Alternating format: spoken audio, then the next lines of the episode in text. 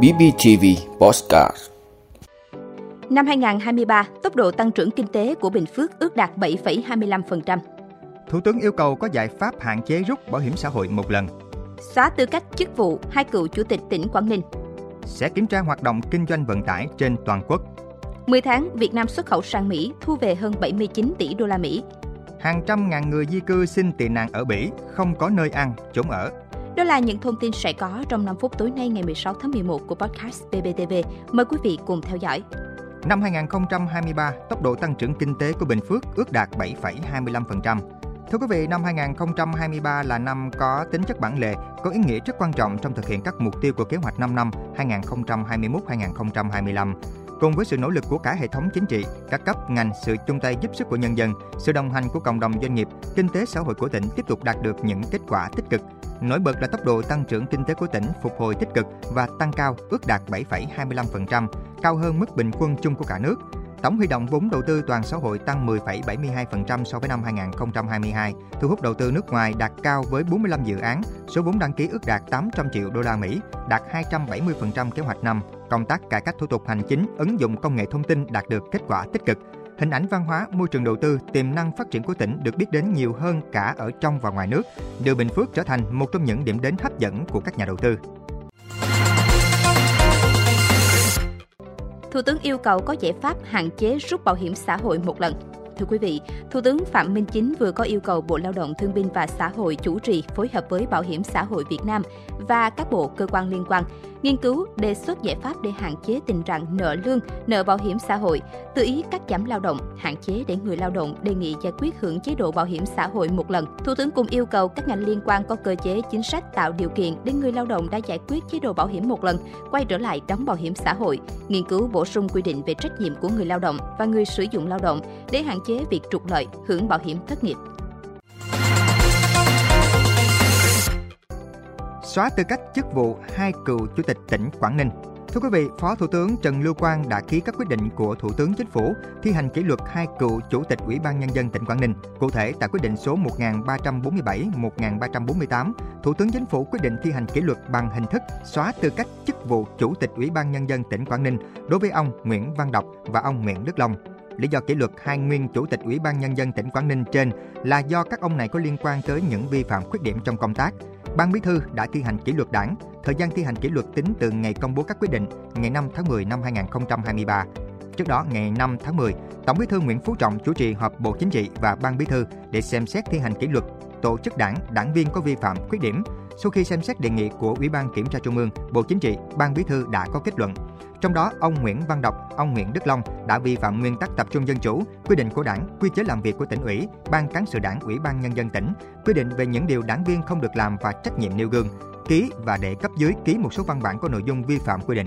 Vi phạm khuyết điểm của ông Nguyễn Văn Đọc, ông Nguyễn Đức Long gây hậu quả rất nghiêm trọng, ảnh hưởng xấu đến uy tín của tổ chức đảng, chính quyền địa phương.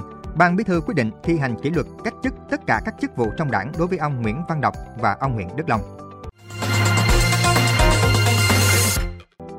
Sẽ kiểm tra hoạt động kinh doanh vận tải trên toàn quốc. Thưa quý vị, Bộ Giao thông Vận tải đã ban hành kế hoạch tổ chức kiểm tra hoạt động kinh doanh vận tải bằng xe ô tô. Mục đích ban hành kế hoạch là để phát hiện bất cập trong các quy định liên quan đến hoạt động kinh doanh vận tải bằng xe ô tô nếu có, để sửa đổi, bổ sung hoặc kiến nghị cấp có thẩm quyền biện pháp khắc phục, hoàn thiện thể chế để nâng cao hiệu lực hiệu quả quản lý nhà nước, có phần đảm bảo trật tự an toàn giao thông và kiềm chế tai nạn giao thông đường bộ do phương tiện kinh doanh vận tải bằng xe ô tô gây ra. Theo đó, kế hoạch Bộ Giao thông Vận tải thành lập 4 đoàn tổ chức kiểm tra tại các sở giao thông vận tải Thời gian thực hiện xong trước ngày 5 tháng 2 năm 2024.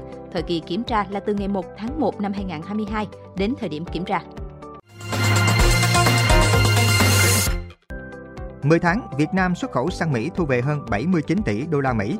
Thưa quý vị, theo thống kê sơ bộ mới nhất của Tổng cục Hải quan hết tháng 10, kim ngạch xuất khẩu của Việt Nam sang Mỹ đạt 79,25 tỷ đô la Mỹ. Kết quả trên dù giảm hơn 15% so với cùng kỳ năm ngoái, Cùng kỳ năm 2022 đạt 93,4 tỷ đô la Mỹ, nhưng Mỹ vẫn duy trì được vị thế là thị trường xuất khẩu hàng hóa lớn nhất của Việt Nam với tỷ trọng 27,2% kim ngạch cả nước. Ba nhóm hàng xuất khẩu đạt 10 tỷ đô la Mỹ trở lên là máy móc, thiết bị, dụng cụ, phụ tùng, máy vi tính, sản phẩm điện tử và linh kiện, hàng dệt may. Chiều ngược lại, nhập khẩu từ thị trường Mỹ trong 10 tháng qua đạt 11,34 tỷ đô la Mỹ, giảm 8% so với cùng kỳ năm ngoái. Cùng kỳ năm ngoái đạt 12,32 tỷ đô la Mỹ. Máy tính, sản phẩm điện tử và linh kiện là nhóm hàng nhập khẩu lớn nhất từ Mỹ với kim ngạch 2,97 tỷ đô la Mỹ. Đây cũng là nhóm hàng tỷ đô duy nhất tính đến tháng 10. Hàng trăm ngàn người di cư xin tị nạn ở Bỉ không có nơi ăn trốn ở. Thưa quý vị, chính quyền tại Bỉ vừa cho biết họ đang phải đối mặt với số lượng người di cư xin tị nạn lên tới hàng trăm ngàn người. Khả năng tiếp nhận và cung cấp nơi ở của Bỉ là không đủ và chính quyền chỉ có thể ưu tiên một số đối tượng nhất định. Rất nhiều người xin tị nạn hiện phải chấp nhận sống trong cảnh vạ vật, thiếu thốn trên các đường phố hàng tháng trời, chờ ngày được tiếp nhận. Hàng ngày, văn phòng tiếp nhận đơn xin tị nạn mở cửa lúc 8 giờ 30 phút và chỉ mở trong nửa tiếng. Nửa tiếng đó là tia hy vọng với hàng trăm con người xếp hàng bên ngoài. Hàng bên trái là các gia đình có phụ nữ, trẻ nhỏ, bên phải là nam giới độc thân. Kể từ tháng 10 năm 2021, những nam giới độc thân xin tị nạn hầu như không còn được cung cấp chỗ ở. Họ sẽ chỉ nhận được một mẫu đơn chỉ dẫn điền tên vào danh sách chờ, vốn đã dài dằng dặc. Trong số những người tị nạn này, có những cựu quân nhân đã từng tham gia các cuộc chiến tại Afghanistan, hay như ông Robin, người di cư Sri Lanka, từng đi lao động chân tay ở rất nhiều nơi trước khi trôi giạt về đây. Những cái lều tạm bợ đã là nhà của họ trong rất nhiều tháng qua. Vì hiện nay, trung bình để một lá đơn xin tị nạn được thông qua ở Bỉ phải mất tới 440 ngày. Hiện các tòa nhà văn phòng bỏ hoang đang được tận dụng làm nơi tạm trú cho người di cư đến từ các quốc gia có chiến sự. Tương lai của họ rất mơ mịt như ông Robin đã 3 năm không được gặp vợ và hai con nhỏ, ông chỉ có thể tìm đến sự an ủi trong những lời cầu nguyện. Cảm ơn quý vị đã luôn ủng hộ các chương trình của Đài Phát thanh truyền hình và báo Bình Phước. Nếu có nhu cầu đăng thông tin quảng cáo ra vặt, quý khách hàng vui lòng liên hệ phòng dịch vụ quảng cáo phát hành số điện thoại 02713 887065. BBTV, vì bạn, mỗi ngày.